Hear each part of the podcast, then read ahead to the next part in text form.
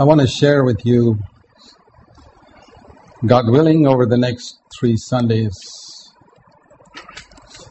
what I believe is a word which is appropriate for the time in which we live with many changes happening in the world around us. How are we to live as Christians at this time? In our own country where there's a lot of persecution of Christians, people being killed in some places just because they were Christians. And in addition to that,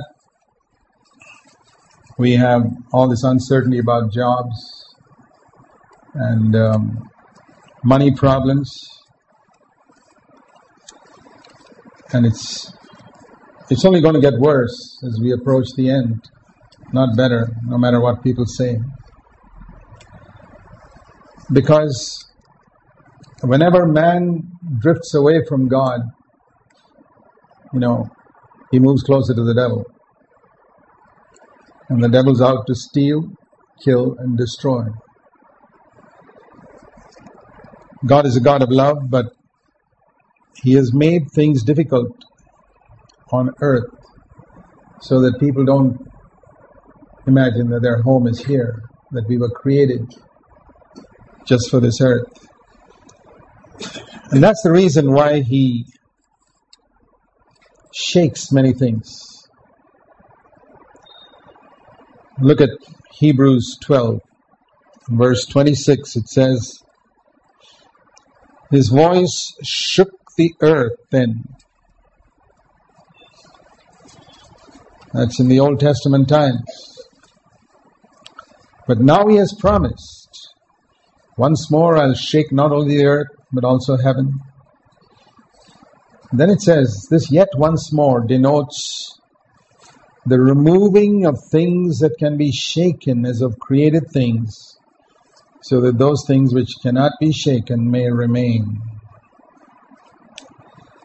So, what it means is, if your dependence is on created things, then God's going to shake that dependence by shaking those created things on which you're depending whether it's money or property that you bought, hoping that it will increase in value and one day you can sell it and make a lot of money, or um, anything that earthly that you depend on, especially for Christians.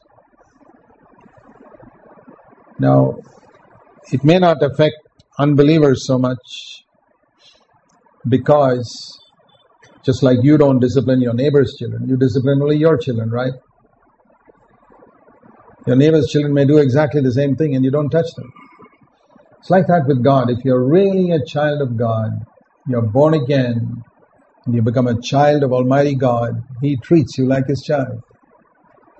And He does not want you to put your confidence in created things, but in Him. That's why He allows us many things around us to shake so that say don't the Lord says don't build there. That's a shaky foundation. And He's going to shake every created thing so that there are things which will never be shaken. And the Lord says, build here, build here, because this will last for eternity. That's the message of the two men who built on rock and sand. You're going to build for eternity or you're going to build for time. sand is shaky, and a lot of things on earth that are shaky. Don't, they don't look shaky in the beginning. If they look shaky in the beginning, that foolish man would never have put his foundation there. It didn't look shaky. Started to shake when the flood came. And a, lot of things on earth that happen to us can be likened to the flood shakes the foundation. And it's as it were God saying, hey, you're building on the wrong foundation. That's good for us. I mean, if I'm building a house on a wrong foundation, I'd like to know right at the beginning, not after I build 10 floors. It's too late to discover that. And I don't want to know when I get to heaven that I spent all my life building on a wrong foundation. I hope you don't want to discover that then. I say, Lord, show me now before I waste the one life you've given me. It says about Abraham in Hebrews chapter 11 about what he was thinking in his mind. Even though Abraham lived in the Old Testament, he had a vision of something that was eternal. And so even though he was probably a rich man, he had such a lot of, in those days wealth was in cattle and lands and things like that. And he was a fantastically rich man. He had more than 300 servants. Can you think of somebody who's got 300 servants? That's how rich Abraham was. And the Lord told him to leave all that wealth he had accumulated in 75 years in Ur of the Chaldees and come as it were into a desert land. And he followed, and it says in Hebrews 11, the last part of verse 13, that such people, he's talking about Abraham, by the way, in uh, verse 8 onwards, all the way down, he's talking about Abraham. And he confessed in the last part that there were strangers and exiles on the earth. While Abraham, when Abraham left Ur of the Chaldees, it's as it were he was saying, I spent 75 years accumulating all this money and building all these, I don't know how much property he had there. And now God in heaven has told me to leave it. I'm going to obey him. And in that action, I confess that this earth is not my home. If it were my home, I'd say, Lord, let me stay and go to the Chaldees. There are many, many situations in life where we're tested. And very often the test is, is your home here or in eternity? Why do you worry so much about this thing? It's not going to matter much. 2000 years from now? Why are you fighting about something that won't matter, make a slightest difference 2000 years from now? Why are you living for something instead of living for something else that will make a difference 2000 years from now? And those who say such things, you see, when it says they said, did Abraham go around shouting, hey, I'm a stranger and exile on the earth? No. I don't think he said it even once as far as I know. I don't read that. I'm saying that in the Old Testament. When it says they say such things, it was by their actions. Like the proverb says, our actions speak louder than our words. And Abraham didn't go around shouting to everybody, hey, I'm a stranger and pilgrim here. His action, his decisions. When he left Ur of the Chaldees, people thought he was a fool and his nephew Lot came along with him, even though God hadn't called him. Partook of the blessings of Abraham, and Lot became a very rich man. And their servants started fighting. And Abraham told Lot, let's not fight. Now he could have said, hey, listen, God's the one who called me here. Remember that. So I'm going to take a bit of this land. You can move over that side. He didn't say that. Because he was a stranger and a pilgrim, even when he went to the land God had promised. He said, Lord, I don't treat you as my nephew, you're much younger than me. But he said to him, him in Genesis 13, I'll never forget those words, we are brothers. Imagine a 75 year old man telling his 25 year old nephew, You're my brother. A godly man is always like that. He doesn't treat anybody as smaller than him, inferior to him. And he always lets him have the first choice. In the small things of life, like passing through a door, we say you first, or you to wash your hands at a wash basin. We say, go ahead. But this was not a small thing. This was a very important thing. Who's going to get the best part of the land? Go right ahead. Think of the number of Christians who fight when it comes to distributing the father's property when the father is dying. Where are the Christians who will say, go ahead, you take what you want, give me what you don't want. Yeah, dear brothers, that's the way. Such by our actions we testify then We are strangers and exiles on this earth. We don't grab for anything. And it says here, those who say such things by their actions are making it clear to all these other people by their actions that they are seeking another country. That their real estate is in another land. It's in heaven. And then it speaks about what Abraham was thinking in his mind. Now, this doesn't come out in the Old Testament. By our actions, we demonstrate what we're thinking about most of the time. In verse 13, you, you talk about thinking.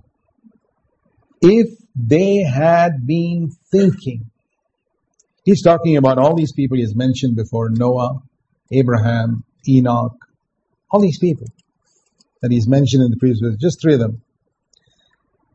If these people, like Enoch and Noah and Abraham, had been thinking of this earth, like Abraham, or the country from which they went out. I mean, if Abraham is always thinking, hey boy, what a lot I left there in Ur of the Chaldees, you know, like Lot's wife turned around and looked at Sodom and said, boy, what a lot of stuff I left there. She became a pillar of salt. But Abraham, if he had been thinking of those things, he would have returned. If he had always been thinking, you know, just think of this verse for a moment. Meditate on it. I, one of the things I've been encouraging people to do of late is read the Bible slowly, please. Let the Bible go through you more than you go through the Bible. Uh, read it slowly. If they had been thinking, now if Abraham had left Ur of the Chaldees and he had come out, he came to Canaan and he was always thinking of Ur of the Chaldees, Ur of the Chaldees, what I left and what I gave up for God and what, you know, a lot of Christians think like that. Then you know what would have happened? One day when an opportunity arose, he'd have gone back. but as it is, they desire a better country that is a heavenly one. And wherever God sees, whether it's Abraham or you or me, seeking a heavenly country by our actions. That means we don't fight with flesh and blood over anything earthly. Our mind is not always thinking about the earthly things we can gain. But we desire another land. Our home is in heaven. It says, therefore, therefore God is not ashamed to be called their God because he has prepared a city for them. Why did he? Now you know why God called himself the God of Abraham. That's not written in the Old Testament. There we read he's called, I am the God of Abraham. Here it tells us the reason why he's called the God of Abraham and saying that he can, you can put your name there. I can put my name, God of Zac Poonen. If God sees that by my actions and decisions, I'm living for heaven and not the earth. All of us would like to say, God is my God. I hope so. But here it says, God's not ashamed to be called that God because they are seeking a heavenly country. You know, this is the main message of the New Testament, of the New Covenant. Throughout the Old Testament, you read about so many kingdoms kingdom of this and the kingdom of that, and the kingdom of Israel and the kingdom of this and the kingdom of that. But one thing you never see in the Old Testament is the kingdom of heaven. You don't even find that phrase even once in the Old Testament. It's all the multitudes of earthly kingdoms, the kingdom of the Philistines and the Midianites and the Amorites, the kingdom of Syria, the kingdom of Egypt. Yep, so many kingdoms, but the thing that's missing in the Old Testament is the kingdom of heaven. And then you turn to the pages of the New Testament, and as soon as the New Testament opens, you see the last prophet of the Old Testament coming and saying, Fellas, turn around. The kingdom of heaven is coming. It hasn't yet come, but it's coming pretty soon. Just in a few years, the kingdom of heaven will come to this earth, and that'll be unlike any other kingdom that you've ever known in all your life. And if you want it, turn around and face it and don't live for these earthly kingdoms that you've been living for. That is the message of John the Baptist to repent. And that is why he is called the forerunner of Jesus Christ because he prepared people for the coming of Christ by saying, turn around, turn around, turn around. The kingdom of heaven is coming. Someone is coming who is greater than I. He's going to lead you into the kingdom of heaven. Of course, you know that very few people responded to that call. Even when Jesus was on earth, we read that when John the Baptist died, as soon as John the Baptist died, you know, when people died in the Old Test, in the New Testament, it was like we can say they finished their leg of the relay race, and they had that baton in their hand, and they passed it to the next person, and Jesus took it up. And so you read Matthew 4, as soon as John the Baptist, as soon as Jesus heard John the Baptist has been killed, he went around preaching Matthew 4, 17. Turn around, the kingdom of heaven is at hand. And then Jesus died and rose again, and Peter took that baton and preached about the kingdom of heaven. And Paul, and throughout the centuries, there have been people who have taken that baton and the relay race from people who have died in the previous generation and said, hey, we're in the kingdom of heaven now. After the day of Pentecost, they didn't have to say the kingdom of heaven is near. They were saying the kingdom of heaven has come. It's here. The kingdom of heaven or the kingdom of God. You see, for example, in Matthew's Gospel and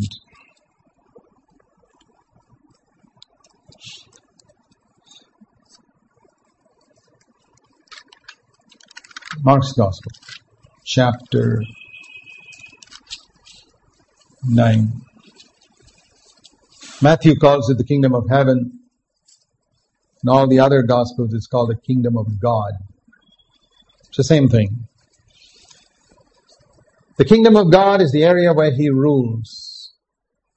You know, in the olden days, wherever a king ruled, that was his kingdom. And so the kingdom of God is the same as the kingdom of heaven. And Jesus said this, Mark chapter 9 verse 1. Truly I say to you that some of you who are standing here will not taste death until see the kingdom of God after it has come with power. The important word there is power. That's the same word Jesus used in Acts chapter 1 verse 8 when he said, the Holy Spirit's come upon you, you shall receive power. That's when the kingdom of God came to earth. So what happened on the day of Pentecost is very significant. Like we sing in that song, heaven came down. The Holy Spirit brought heaven down.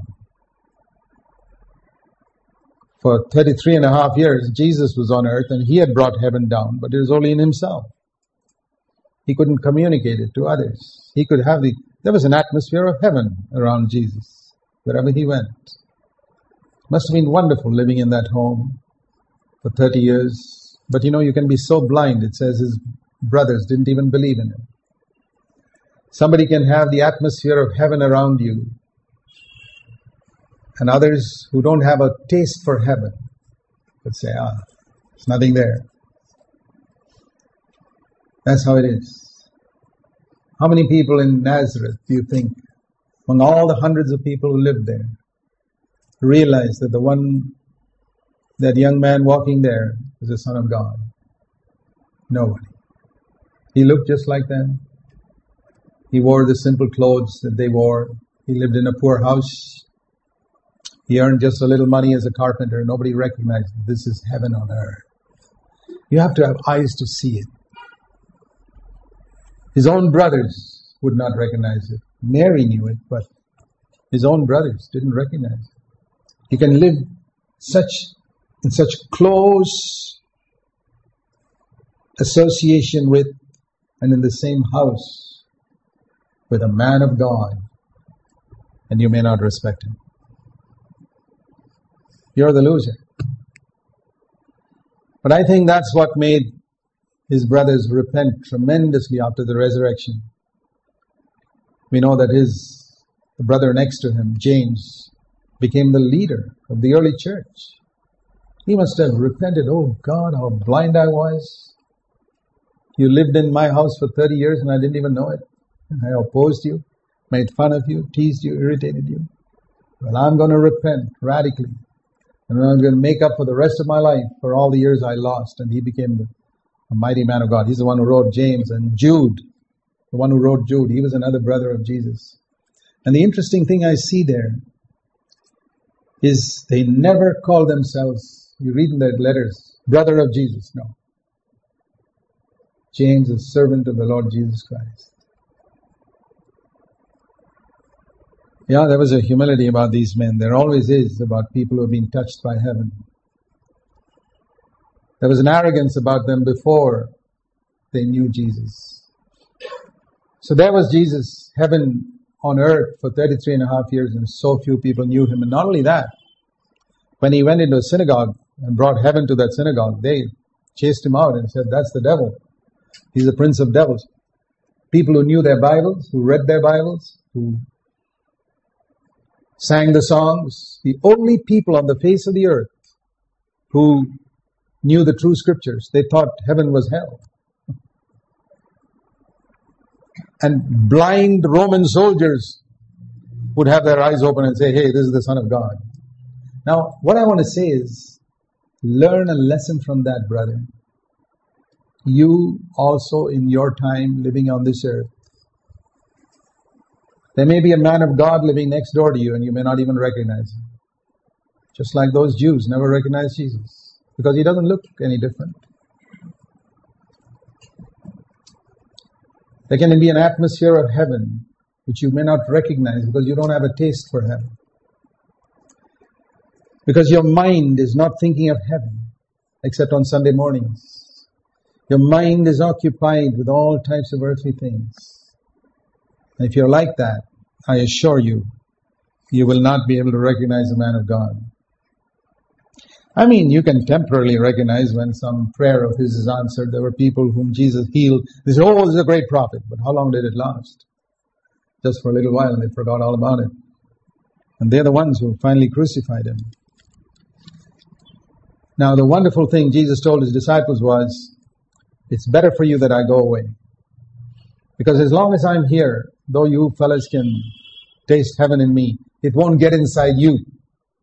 You will still be earthly minded. You'll have the smell of earth in your conversation, in your thinking. You'll smell like an earthly person. And I tell you, in heaven's sense of smell, that is stinking. I wish we'd realized that. How careful we are to shower and take a bath and uh, use deodorants and perfume so that all the smells that come out of our body don't get us a bad name. You know that an earthly minded person stinks before the angels of heaven. They hold their noses. That chap calls himself a child of God. There was an aroma about Jesus Christ which was heavenly. He never fought with any earthly person. It's one mark of a heavenly person. You know, in heaven they don't fight. They just don't fight. You won't get two angels fighting each other. That's the demons are always fighting with each other in hell. And that's one mark of a heavenly minded person. He does not wrestle with flesh and blood.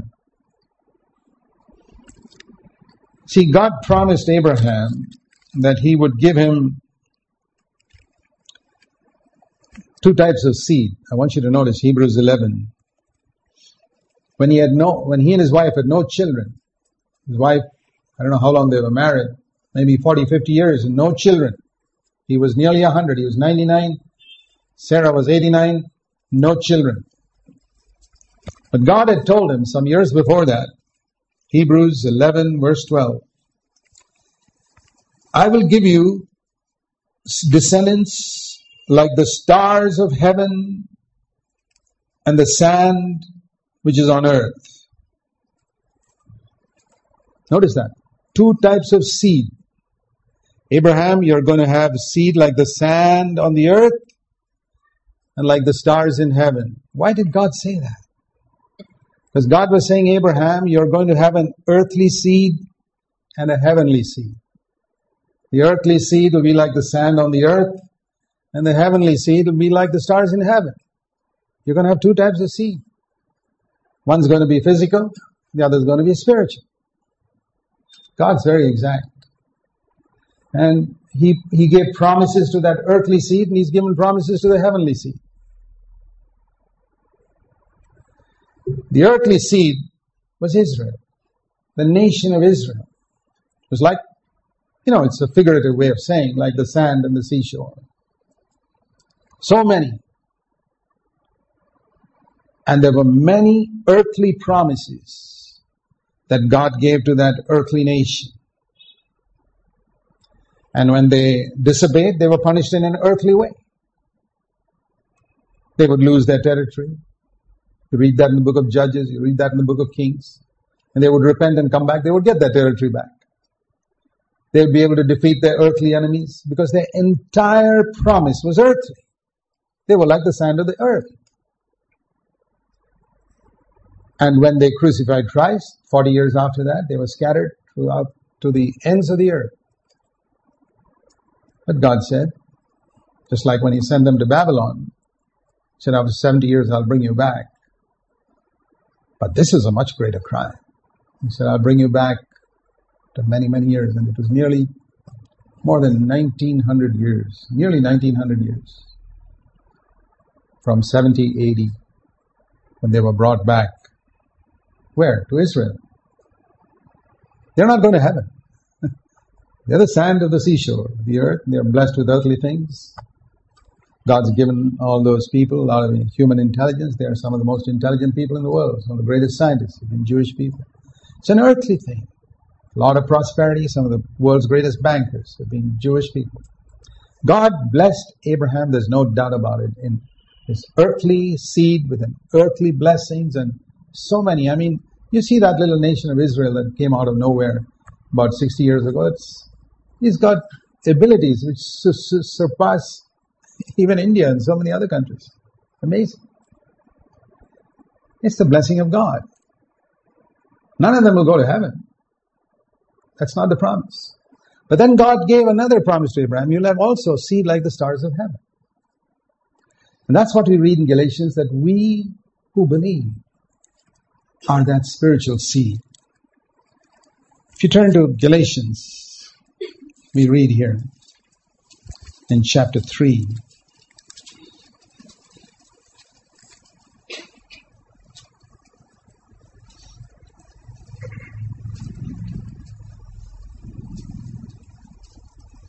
Speaks about justification by faith that we get, just like Abraham got. Galatians chapter 3 and verse 29. And if you belong to Christ, then you are Abraham's descendants. You belong to Christ here? Says you're Abraham's spiritual descendants. Not like the sand on the seashore, but like the stars in heaven. According to that promise. And the same promise that God gave Abraham of an earthly blessing is now for us. Galatians 3 and verse 14. Christ, verse 13, became a curse for us. Verse 14, so that the blessing of Abraham might come to us who are not Jews, who are not part of that earthly sand of the seashore, but us who are like the stars in heaven, because we're going to receive the promise of the Holy Spirit, not the promise of Canaan, not the promise of a lot of money, not the promise of all our enemies being defeated, not the promise of many children, not the promise that you won't have any miscarriages, not the promise that you'll have a lot of flocks and your business will prosper and you'll have you'll have health and I'm the Lord your healer and all those things. But the promise of the Spirit. Very important for us to understand this. Now let's turn to Ephesians in chapter 1, verse 3. He says, Blessed be the God and Father of our Lord Jesus Christ. What did Israel say? God of Abraham. For us it is God of the Lord Jesus Christ. Very important difference. God of Abraham, Isaac, and Jacob, God and Father of our Lord Jesus Christ. Very important difference. Because this God and Father, we are not, we don't talk about God of Father, Abraham, Isaac, and Jacob. That's why I don't even call God Jehovah.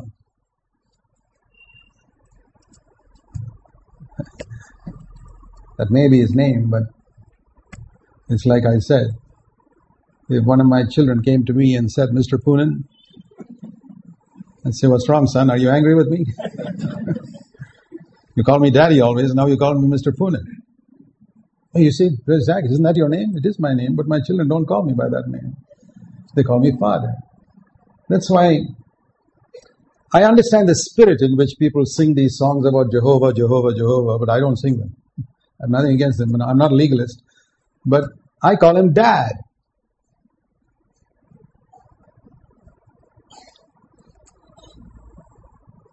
I have discovered that 95% of Christians, at least I've met, have absolutely no clue that the old covenant is abolished 2000 years ago.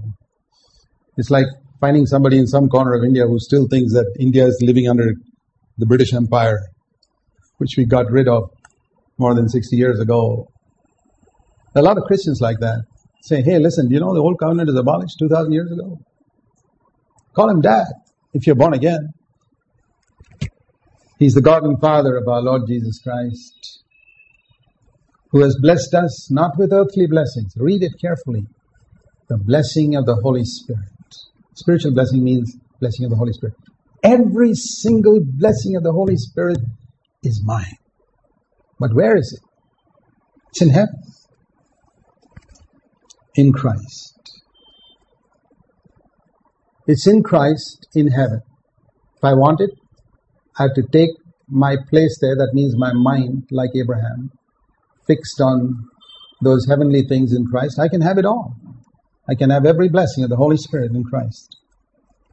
A lot of people who are seeking for the baptism in the Holy Spirit. Where, where's your mind, brother? What do you want the baptism of the Holy Spirit for? So for some earthly blessing? For some earthly thrill, for some physical, emotional experience. No. You shall see the kingdom of heaven coming in power. The Holy Spirit comes to bring heaven into our hearts, heaven into our mind. Just like Abraham when he left Ur the Chaldees, is what is he thinking? And I'd say if the Holy Spirit is not changing your thinking, you are not baptized in the Holy Spirit. There's nothing wrong in that. Seek to be filled with the Holy Spirit. Or you maybe were once, but you switched back to the old covenant. A lot of people who hear something about the new covenant get all taken it up, taken up with it for one week, and then go back to the old covenant again. No, Jesus said that. They drink the new wine and then they say, the old is better. Brother, I'd rather have that Old Testament gospel with prosperity and healing. That's what I want, man all this pie in the sky of heaven and all you talk about and divine nature and all. Forget it. The old is better. Do you know the number of Christians who say that? God says, okay, there are enough preachers to feed and satisfy the minds of these people who say the old is better. Okay, go ahead. I'm not going to preach that. And some people want a little patch of the new to stitch onto their old garment. It don't work.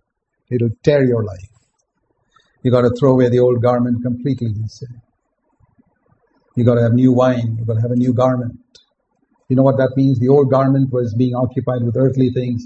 The new garment is being occupied with heavenly things. Where God has blessed us with every blessing in the heavenly place in Christ Jesus, most Christians who take a little bit of that new garment want to patch it to their old garment. And Jesus said it'll tear. And I want to say that's why your Christian life is tearing. That's why you're so frequently discouraged. That's why you're depressed. That's why you don't get victory. That's why you have bad moods. The garment is tearing. And then you come on Sunday and put another patch and stitch something. It lasts for a little while and it tears again. It'll keep on tearing till you realize you are not called to live with that old garment. The Holy Spirit has come to put you in Christ. This is, you know, we very often think much about Christ in me. That's also true. Colossians 1, I think it's verse 27, it says, Christ in you, the hope of glory. That's great. I thank God that Christ lives in me. 1 John says, greater is he that is in you than that he that is in the world. That's a bold confession we have. Christ lives in me through the Holy Spirit. The moment you're born again, the Spirit of Christ comes in. The baptism in the Holy Spirit is when you're filled with the Holy Spirit. But Christ comes in, the Spirit comes in the moment you're born again. If you don't have the Spirit of Christ, the Bible says you don't even belong to Him, Romans 8 11. But it's like a, you know, you think of a, say a hotel room, hotel building across a river with a hundred rooms and one room is lit. Is there light in that hotel? Yes. Is it full of light? No. But if every room, all the hundred rooms in that hotel is lit, boy, what a sight. Our heart is something like that. We receive Christ into our life, the Spirit comes in to one room. We got 99 other rooms where Jesus says, I stand at the door and knock. I won't force my way in. If you open the door, I come in. If you don't open the door, I stay outside. But Jesus is in my heart. One room is lit. Because that's all you want. How many of you really open the door to let Jesus come in when he knocks? He knocks at the door which says, let me see all these videos you have at home. Let me see, let me go through them and watch. say, no Lord, don't, don't come in and check that room. Let's go to some of the other rooms.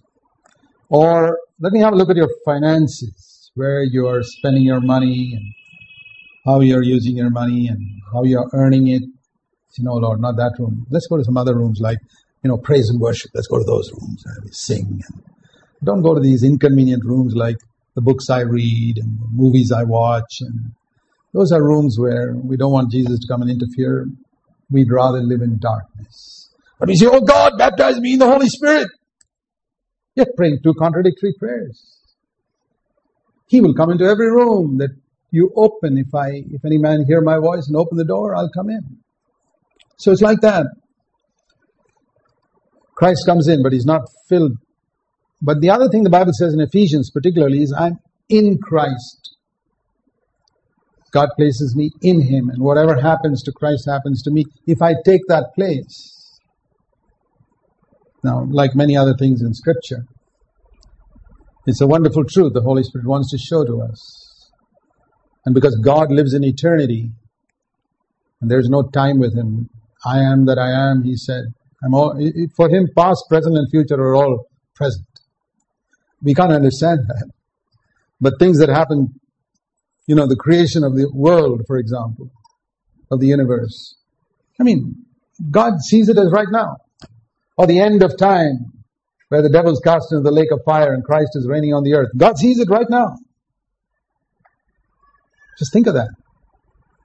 It'll bring a lot of rest into our minds. And this is the God who has become our Father, our Dad. And so, when, let me use an example. Me, Christ, this Bible. In Christ. I'm in there. Christ died on the cross. I'm in there. I died with him. He was buried. I was buried with him. You say, but that happened 2,000 years ago. I wasn't even born. No, no, no. God lives in the eternal present. And in God's mind, you were there even before He created Adam. God, Christ was raised up from the dead. I'm in Christ. I was raised up with Him. 40 days later, Christ ascended up to heaven. I'm in Him. That's the great truth in Ephesians. I am in Christ. And that's why it says in Ephesians 2, um, we were dead once. Verse 1, we were not in Christ, but we were in our trespasses and in our sins and in the world. But God put us to death with Christ. And then verse 6, raised us up with Him and seated us with him and in him in the heavenly places in Christ. If I see, Lord, this is what you've done for me. it's an inward thing. It's in my mind. God has shown me that not only my sins were taken by Jesus on the cross. I mean, how is it you accept all that? Because you committed those sins in this century. How did Jesus take the punishment for that 2,000 years ago? Have you ever thought of that? How can today's sins be forgiven 2,000 years ago? Because you are in, because God lives in the eternal present. And if we take this position in Christ in the heavenly places, the Holy Spirit comes to make that a reality in our life. And that's why the Bible says in Colossians chapter 3,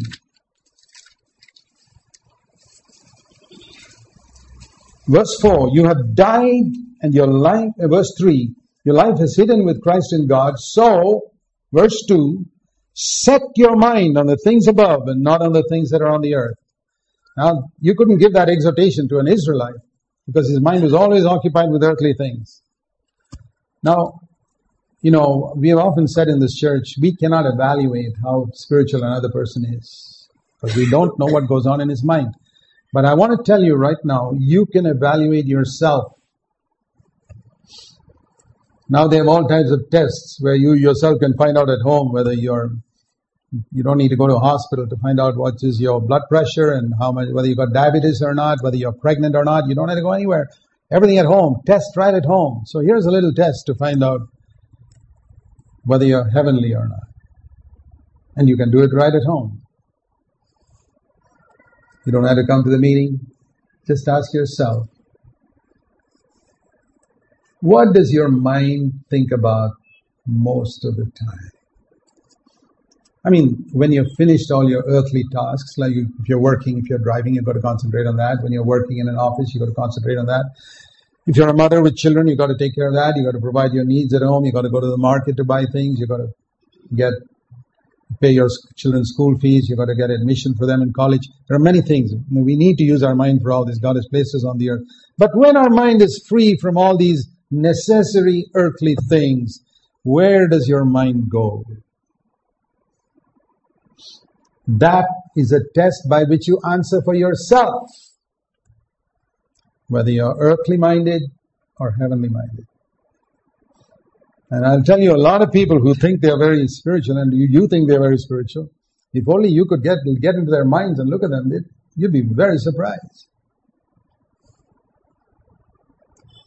Preachers, pastors, bishops, full-time workers, if you get in their minds, they're thinking of money, they're thinking of earthly honor, they're thinking of respect from people. They get offended when people don't show them the respect that they think they deserve. Not that they deserve, but that they think they deserve, etc. Are you like that? Brother, I don't care how well you sing, you're earthly minded. I don't care how many people in this church think you're a wonderful spiritual person. You are earthly minded. If you fight with your marriage partner, husband or wife, about what? Earthly things, you are earthly minded. A spiritually minded man, it says in Ephesians 6 verse 12, does not wrestle with flesh and blood. Flesh and blood means human beings. I don't fight with human beings. If somebody wants to come and yell at me, he can keep on yelling. I'm not going to yell back. I don't care who that is. Because my mind is not, what is he yelling about? Some earthly thing? I'm not going to fight with him about it. No, because our mind is there in Christ. The Holy Spirit has come, the Bible says, to renew our mind so that we are occupied like Abraham with a country which God has prepared for us. God is not ashamed to be called our God. I, t- I'll tell, I told you that this is the word that you'll need for the time in which we live. I believe it's really true. Dear brothers and sisters, let me say to you in Jesus' name, at least from today onwards, if you have not lived like this in the past, here is the best preparation you can make for the future. Now, there are preachers who say it's going to be a lot of shortage of food.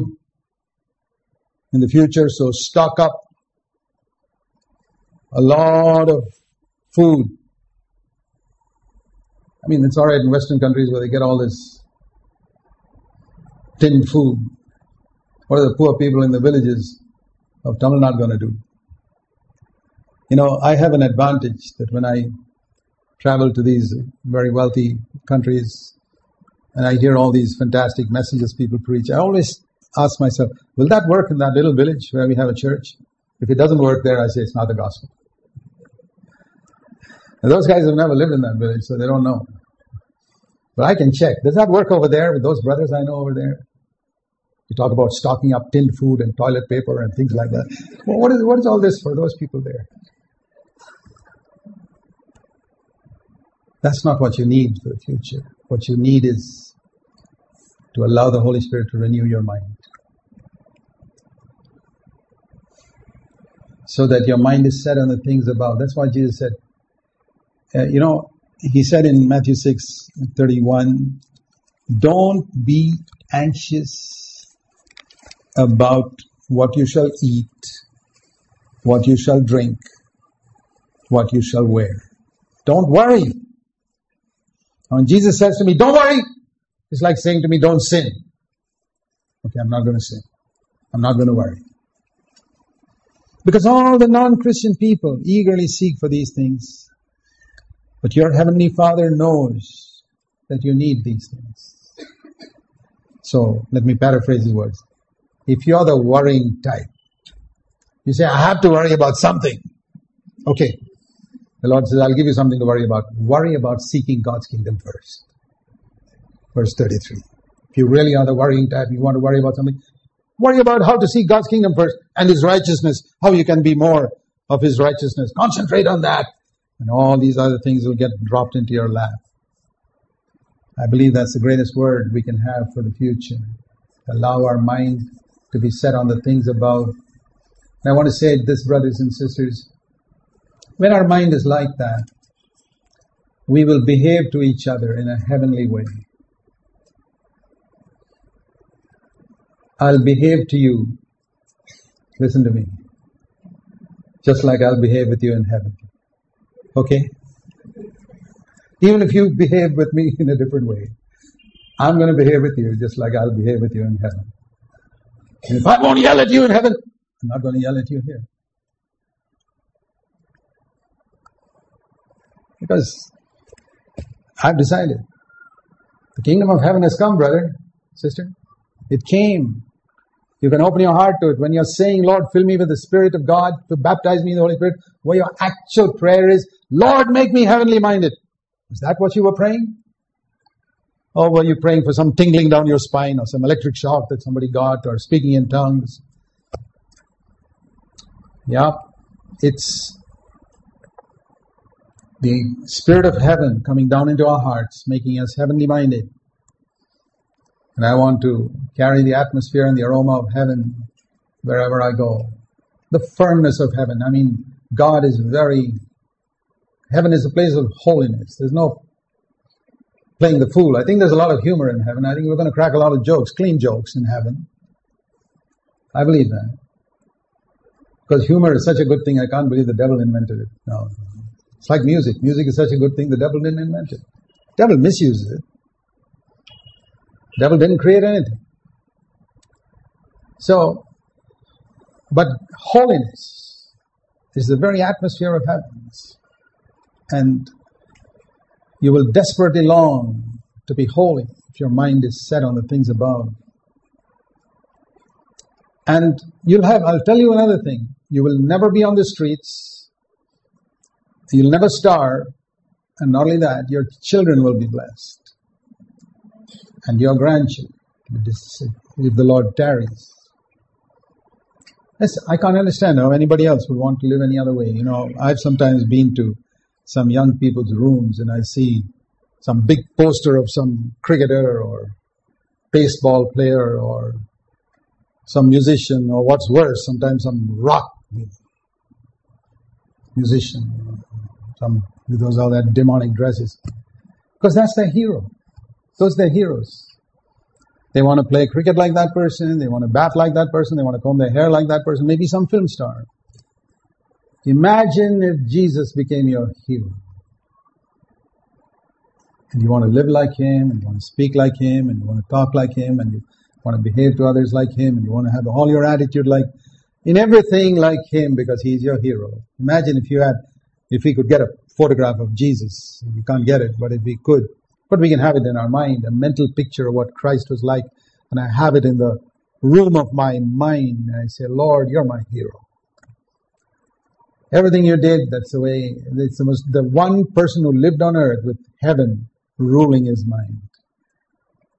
He never behaved for a single moment in a non-heavenly way. And that's why when he came into a temple, which is supposed to be a little picture of heaven on earth, and he saw people there making money, he chased them out. Of course, because he was heavenly minded. You can't do all this here. Go and do that in the marketplace. And that's what we say to pastors and preachers today. Don't come to the church and make money. Go there, go and do some business make money as money as you like. But don't come here to the church and try to take teach people that you got to tithe, you got to tithe, you got to tithe and collect all their money and become rich yourself. Don't do it here. That's the atmosphere of heaven because Jesus said his house is to be a place where there must be an atmosphere of heaven. And when there is an atmosphere of heaven in our personal life, it'll flow over into our home and it'll flow over into the church. So if we want a heavenly church, and that's certainly what we want, and I believe that's what God wants our church to be a, a foretaste of heaven. That people who come here and mingle with us get a aroma in their spirit of heaven. And that has to start with our mind, with the individuals, people sitting in this church. That you say, Lord, I want your Holy Spirit to control my mind in seven days a week, and then I'll bring that atmosphere to the church. Do you know that, whether you know it or not, there is a spirit that you bring to the church. You can bring your body, and you can dress up your body and make yourself look nice. That's great. but there's an aroma that you bring, which is the aroma of your spirit when you come to a meeting. And that can be the aroma of heaven if you've spent the previous six days before you came here with your mind set on heavenly things. If that's uppermost, if you can say to Jesus, you know, heaven is really Jesus. It's not a golden streets or mansions. Or. It's Jesus. That's heaven. Where Jesus is, that's heaven. My heaven is Jesus. It's not golden streets or, I, I don't care whether the gates are pearl or wood.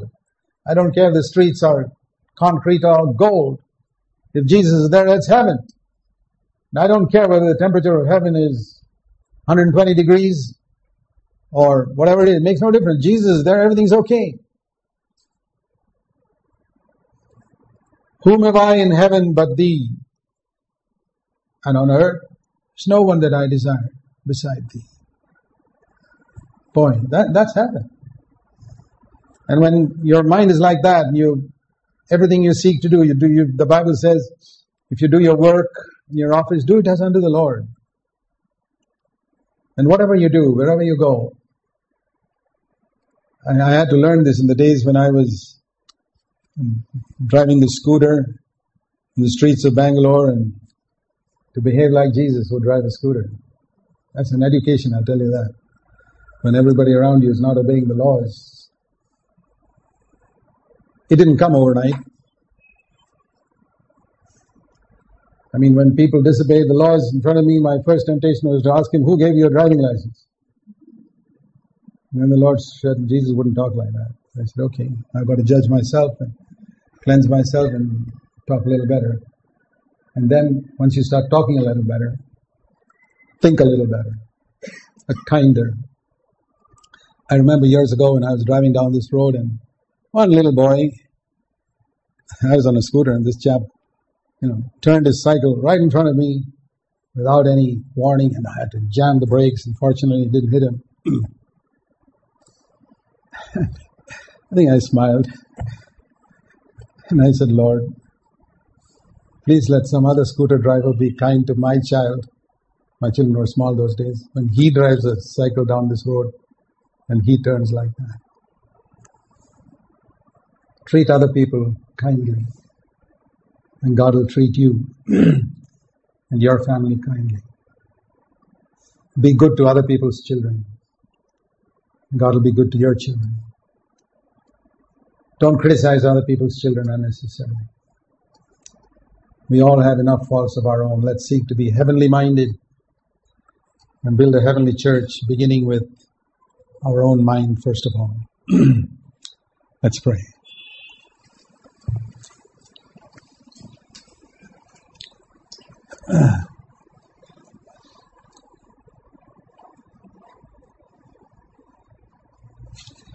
You know, to live in regret over the past is the most foolish thing you can do.